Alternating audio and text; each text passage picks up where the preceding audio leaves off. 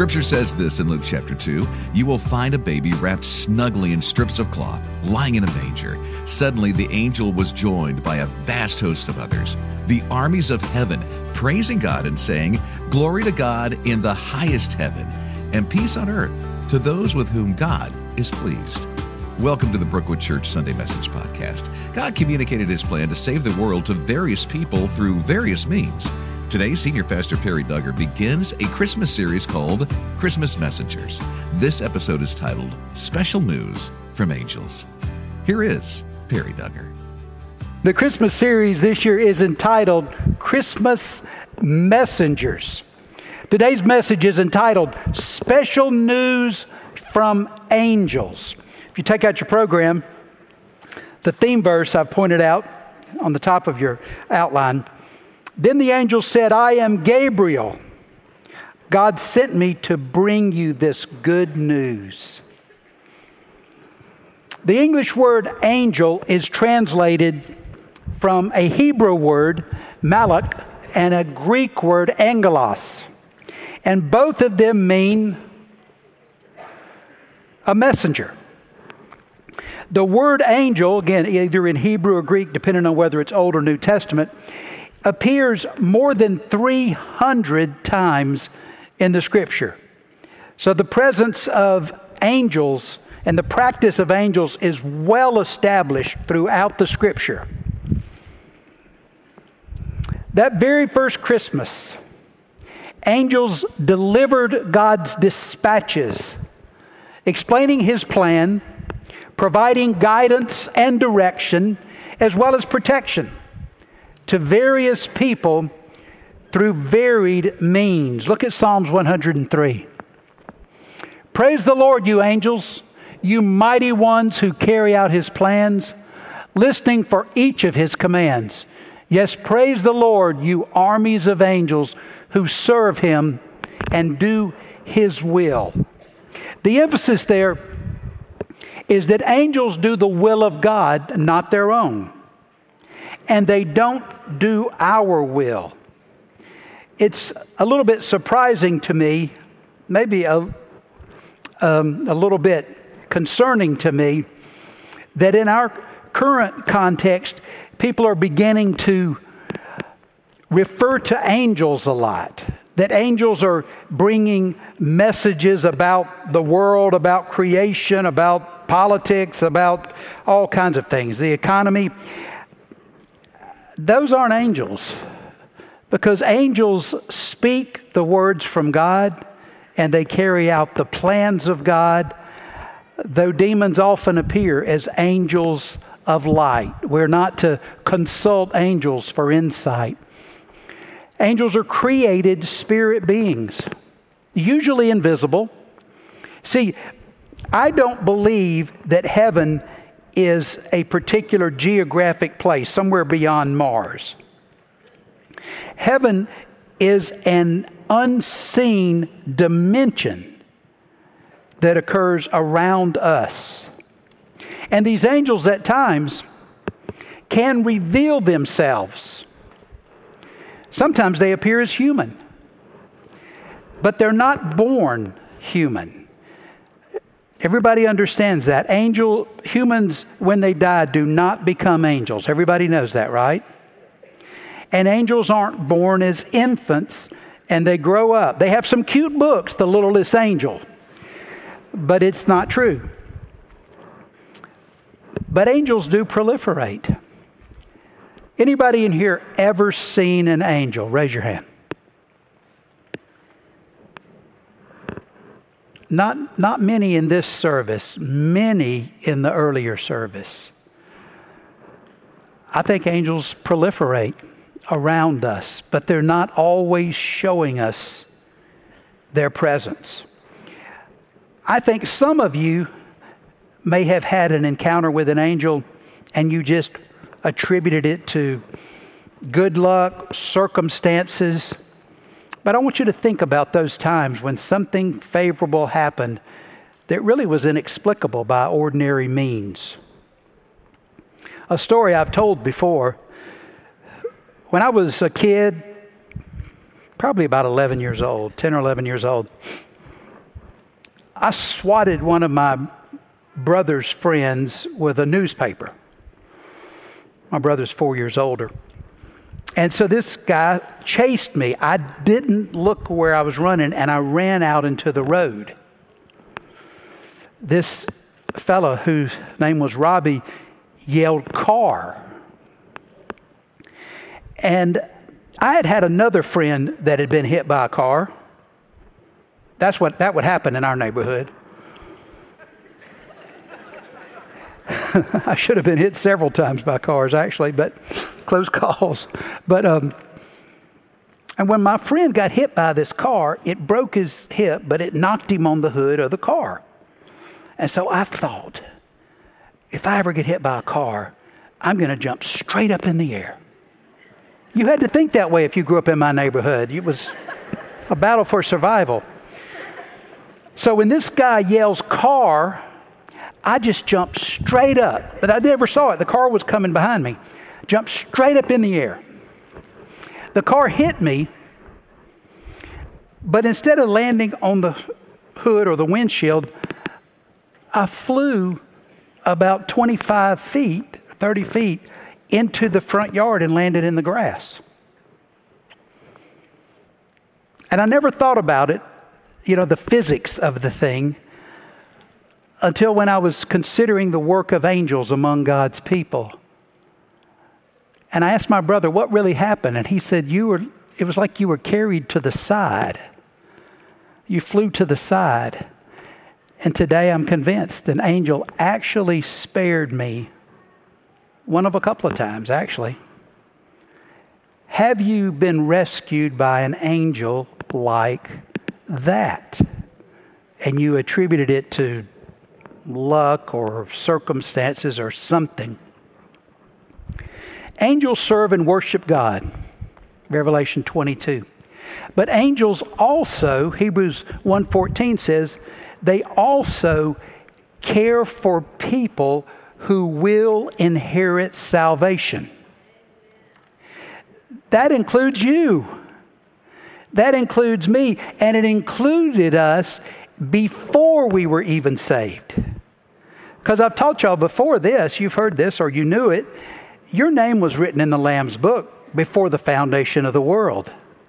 So you were already owned by God, and He watched you throughout your life. And then at some point, you received salvation,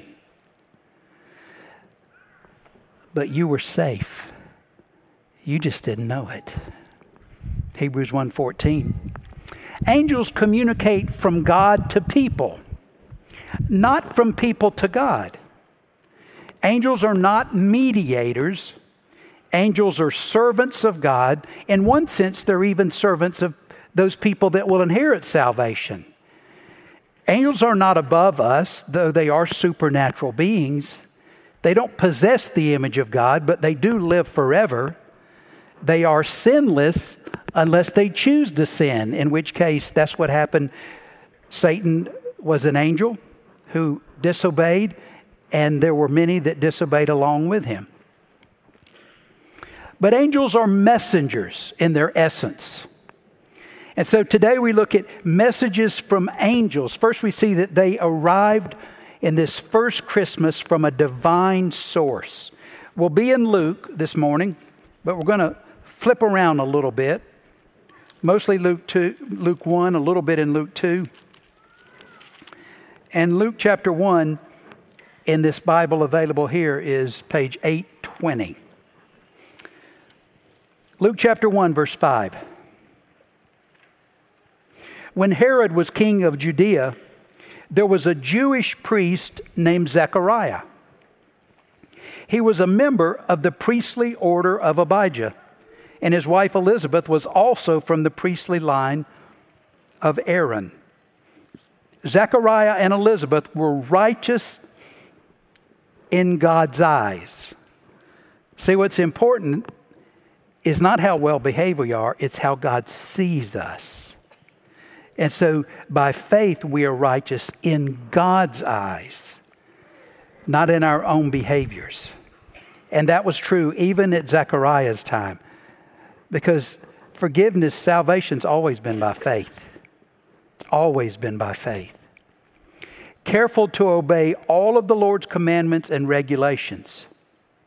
They had no children because Elizabeth was unable to conceive, and they were both very old. In that culture, someone, a woman being unable to see, conceive, a, a couple being unable to have children, would have suggested to people that they lacked God's favor. But that wasn't true at all. Now, let me set this scene. This, this was a dark time in Israel. Anybody feel we're suffering under oppression today? There are threats on many sides today. Romans occupied the land of Israel. They oppressed the Jews. But it wasn't that they were just soldiers from Rome. They brought with them a flawed character that was extremely violent and very immoral. It was marked by corruption. It displayed depravity. Sound familiar? So that was the, the oppression was emotional and spiritual as well as physical. And there'd been no prophetic word from God for four hundred years. He was silent. The last time God had spoken directly to Israel was a prophecy of Malachi. You can find it in Malachi three and in four. And it promised the coming of Elijah, who was perhaps the greatest prophet, who would prepare the way for the coming Messiah. Continue in Zechariah's story at verse eleven. While Zechariah was in the sanctuary, an angel of the Lord appeared to him, standing to the right of the incense altar. It's interesting how specific it is, isn't it?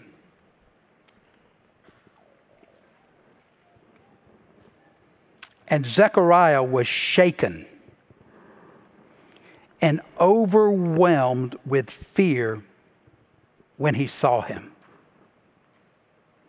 That's surprising, isn't it? Does that surprise you? Because think about who this man was. Here's an older man. He's a priest.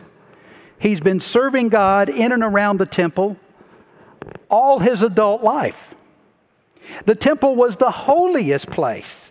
It was where the presence of God fell and touched down in the Holy of Holies. So he was familiar with the things of God all the time. And yet, when the presence of God arrived through an angel, he's shocked. He's scared. How many of us have dabbled in spiritual things, perhaps our whole lives, and failed to see the reality of God's presence? And would be shocked and frightened if we ever did. But the angel said in verse thirteen, "Don't be afraid, Zechariah. God has heard your prayer. Your wife Elizabeth will give you a son, and you are to name him John."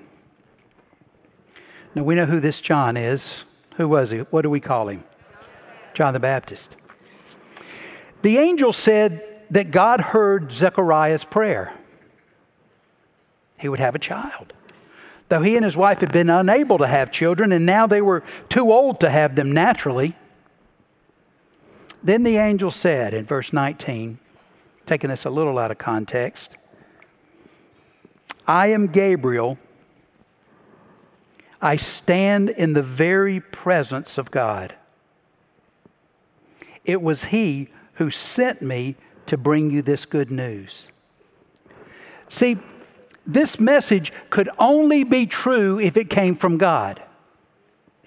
Because angels have some power In some places in the scripture, there are actually warriors and angels of death, in fact, in Exodus. But they don't possess the power to create life, to heal, to reverse physical disabilities. But God does. And so this message could only be effectual if it was delivered from God, who would make this miraculous change. And we see it confirmed at verse twenty-four. Soon afterward, his wife Elizabeth became pregnant and went into seclusion for five months. "How kind the Lord is," she exclaimed. "He has taken away my disgrace of having no children." This couple knew this was God's intervention, and this angel delivered a message directly from him. Six months later, Gabriel was sent to speak to a young woman named Mary, verse twenty-six. In the sixth month of Elizabeth's pregnancy, God sent the angel Gabriel to Nazareth, a village in Galilee, to a virgin named Mary. She was engaged. Engaged is not a real good translation. It's a, it's a probably the best parallel we have in our culture, but it was actually betrothed. Betrothed was a very serious legal relationship. It, it could only be broken through divorce. And the word engagement, unfortunately, our culture has so watered that down. And, you know, we use, we have used the word fiance to mean people are living together more commonly than that they have a formal agreement to get married. So she was betrothed to be married to a man named Joseph, a descendant of King David. Gabriel appeared to her and said, "Greetings, favored woman, the Lord is with you." Some manuscripts say, "Blessed are you among women." Confused and disturbed, it's hard to understand what this young woman was feeling. Other translations say startled or even troubled. Mary tried to think what the angel could mean. Obviously, the angel could tell she was afraid, startled. "Don't be afraid, Mary," the angel told her, "for you have found favor with God. You will conceive and give birth to a son, and you will name him Jesus."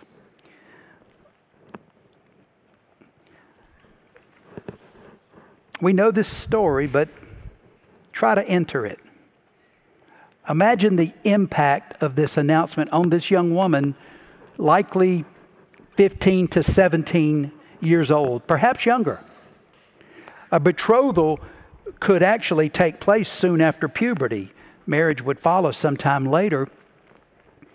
But this woman was not married, had never been intimate with a man. So she would have been surprised at the angel's communication. Confused, but perhaps shocked and offended. You ever raised a fifteen-year-old? Anybody here raised a fifteen-year-old girl? I think I offended too at times, asking them questions. And this was just an ordinary fifteen-year-old young woman. And, and realize by now, the angel had not identified who this son she would bear would be. So here's my question. Have you ever received a message from a divine source? Let me see some hands. Hold them up. I want to see. I need to count. Okay, I got to slow down here.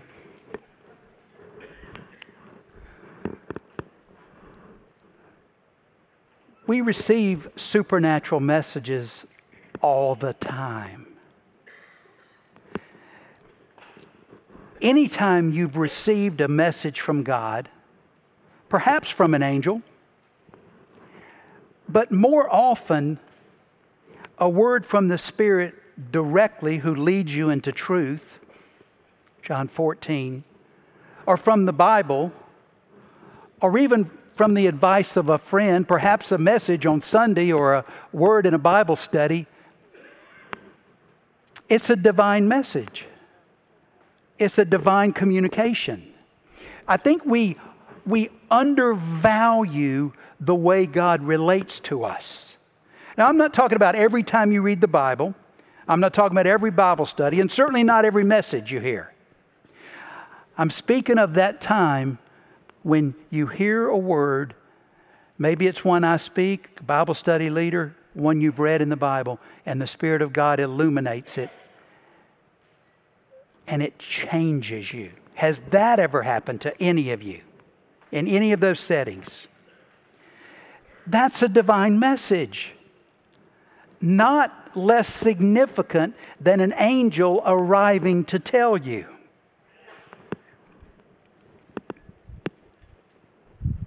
The angel's message announced Jesus' arrival. Back to Zechariah's story at verse fourteen.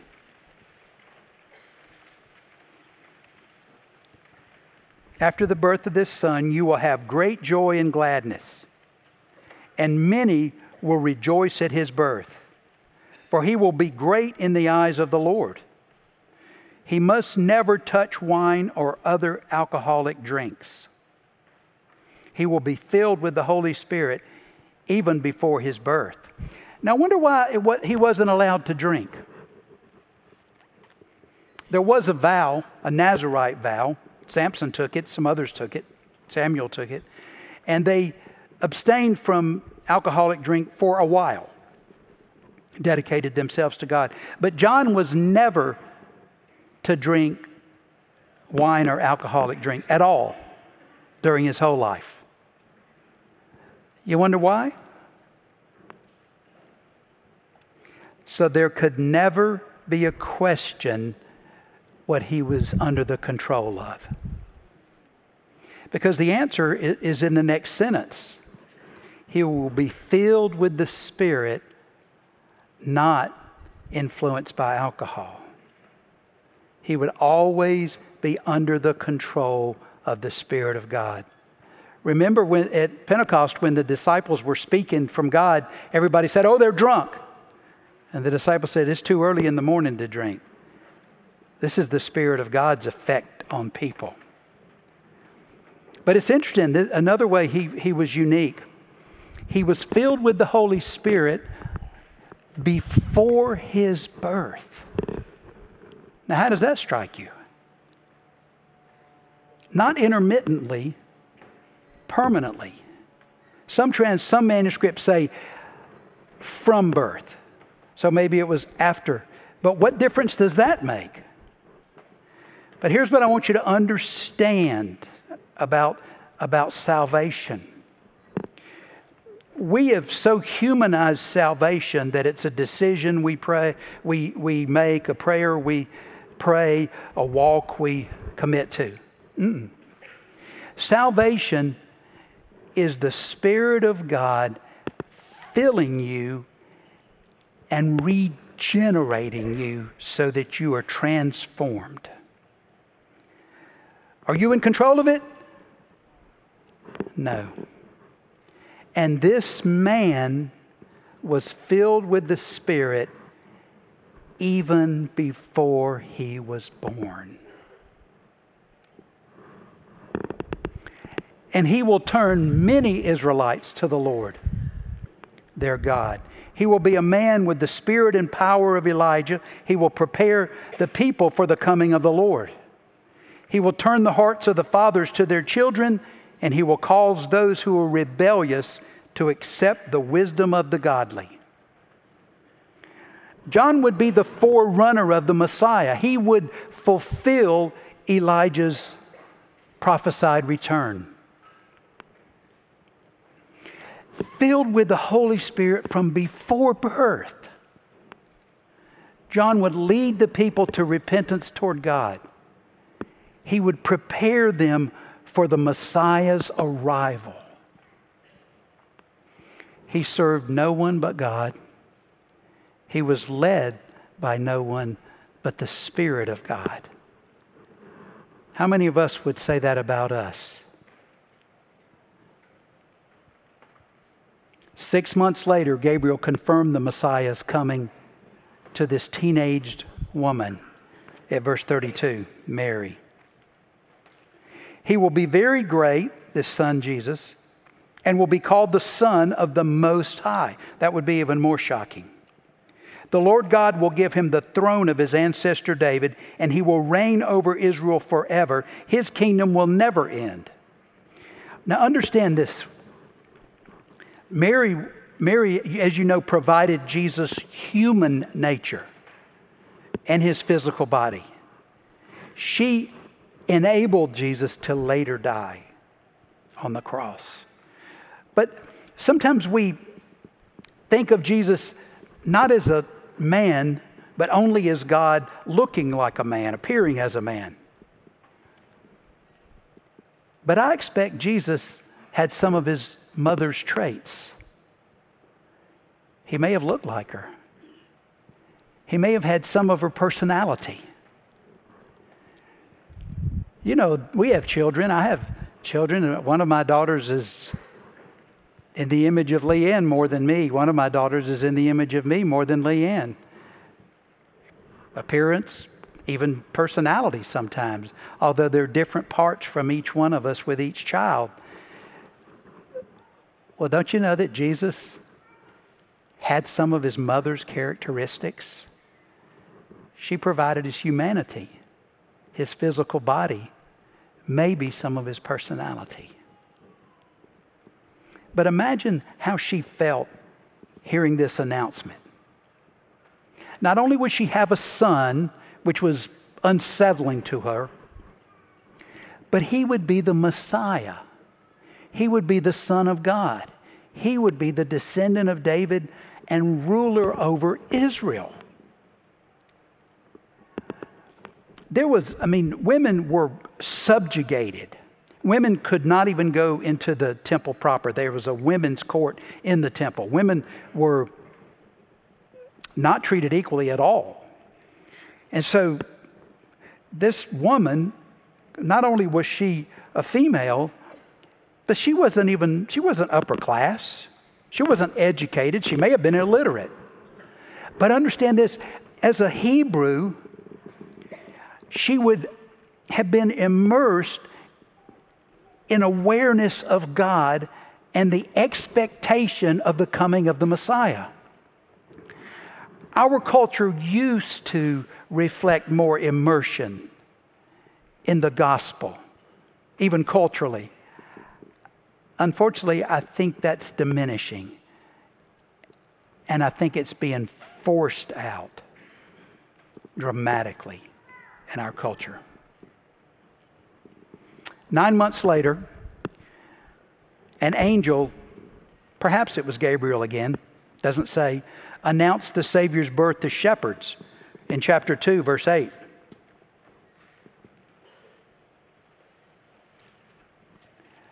That night there were shepherds staying in the fields nearby, guarding their flocks of sheep. Suddenly an angel of the Lord appeared among them, and the radiance of the Lord's glory surrounded them, and they were terrified. What were they terrified about? What? Sure, the angel, but what about also the fact that they had never seen light at night?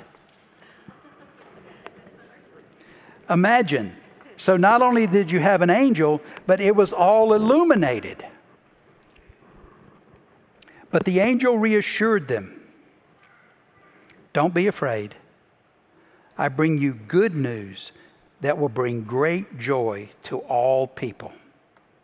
The Savior, yes, the Messiah, the Lord, has been born today in Bethlehem, the city of David. and you will recognize him by this sign. You will find a baby wrapped snugly in strips of cloth, lying in a manger."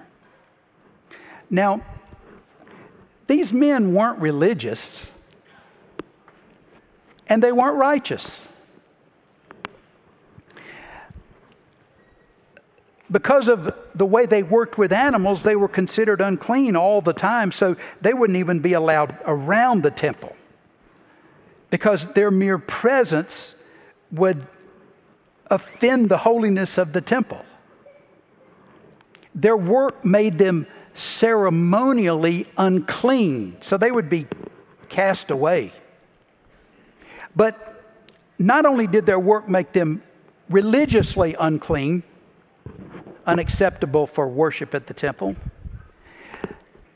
but these, these guys were considered the dregs of society. They were mistrusted.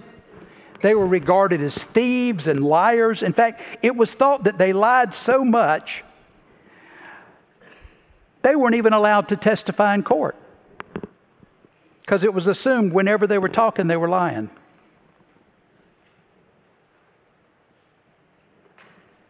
But an angel of the Lord appeared to them. But don't miss, I'm stressing who these people were. They were the outcasts of the culture. They were the lowest class of the culture. And the birth of the Savior was announced to them. Has the birth of the Savior ever been supernaturally announced to you? How many? Let me see hands. Has the birth of the Savior been supernaturally announced to you? None? Yep. Okay, we're going back to school. Oh, I got a hand down here.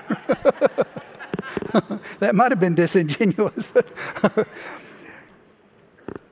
if you have heard the gospel and it regenerated you, you had a supernatural announcement. Y'all, we need to get this. We need to get a hold of this. You're not saved because you made a decision. You're saved because the Spirit of God regenerated you so you could believe. Because the Spirit of God confirm to you this, this child born in Bethlehem is the Son of God who came to save you from your sins. And that has to be understood supernaturally, not just humanly. So now, how many of you have heard the gospel supernaturally? Oh, good, I can take off for Christmas. I want you to understand this. You are not different than these shepherds. They may represent us most. And those of you, how many of you did not grow up in church? How many of you? Let me see those hands. You're the closest to the shepherds. I think faith comes easier to those who haven't been immersed in a religious understanding to the point that they became so familiar with it that it had no effect on them. But when this, in any case, whether you were immersed in church like I was, or you never darkened the door like so many, when the Spirit of God comes, He reveals truth. He regenerates your soul. That's being born again. And any of you with faith have had that happen to you. Do you understand that? That's how special you were to God. He sent the Spirit directly to you, singularly to you, individually to you, and claimed you as His own. The angel's message also acquired a response, verse eighteen.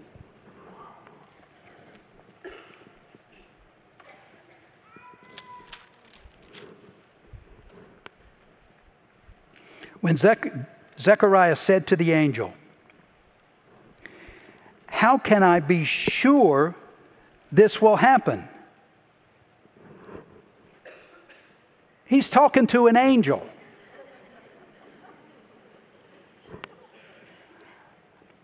I'm an old man now, and my wife is also well along in years. See, he didn't dare say her age.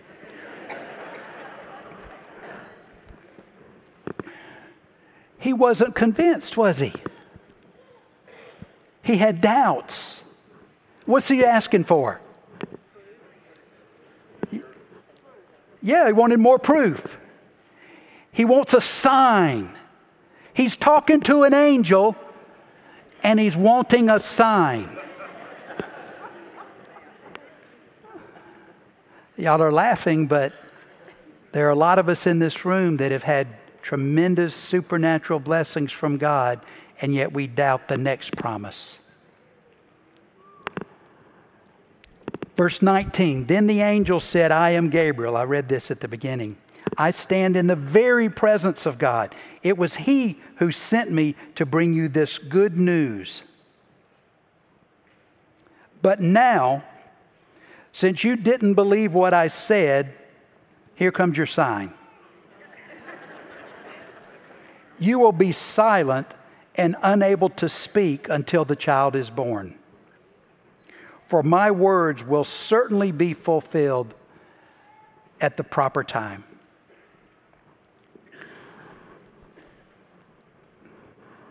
They, th-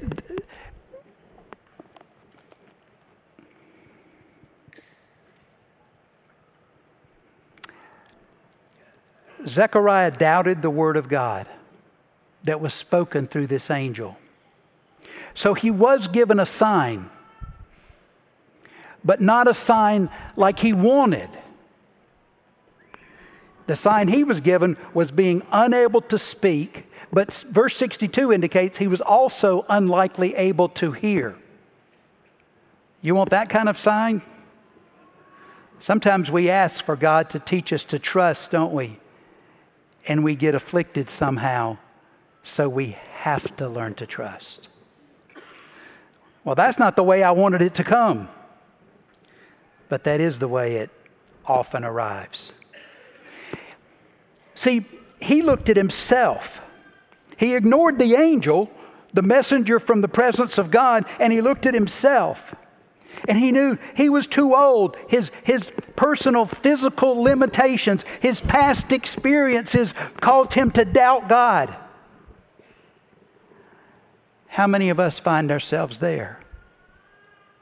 Something did not go the way we wanted, and we quit believing. We may have quit asking, because we quit looking to God and started focusing on the mirror, ourselves, and our lack of power. Let's look at Mary's response, verse thirty-four. Mary asked the angel, but how can this happen? I'm a virgin. Is she doing the same thing as Zechariah? Who thinks she is? She's acting the same way. You don't think so? Why? She's not doubting. She's just asking, how can this happen? I think you're right. You're right. Come up here. I'm going to give you a prize. How many, how many agree with that? She wasn't, she wasn't expressing doubt. Zechariah doubted. He questioned the truth of the angel's word. He asks for a sign. Mary demonstrated faith. She believed the angel's words. She's just asking, how can this happen? Very different, but you have to look closely or you'll miss it. You know what? That's why I tell people don't have serious discussions through text, because you can't hear the tone, you can't see the body language, you can't understand the context. And when we read the scripture, you have to do all of that. Otherwise, you'll miss it and you'll say, she lacked faith too. She didn't. She was a young woman who's asking about the process. The angel replied, "The Holy Spirit will come upon you, and the power of the Most High will overshadow you. So the baby born within you will be holy. To be born will be holy, and he will be called the Son of God." Did that create more questions? Now, this is a fifteen-year-old woman. Did it create more questions? Of course it created more questions. So look at the angel. He offered more evidence. Verse thirty-six. "What's more, your relative Elizabeth has become pregnant in her old age. People used to say she was barren, but she has conceived a son and is now in her sixth month. For nothing is impossible with God."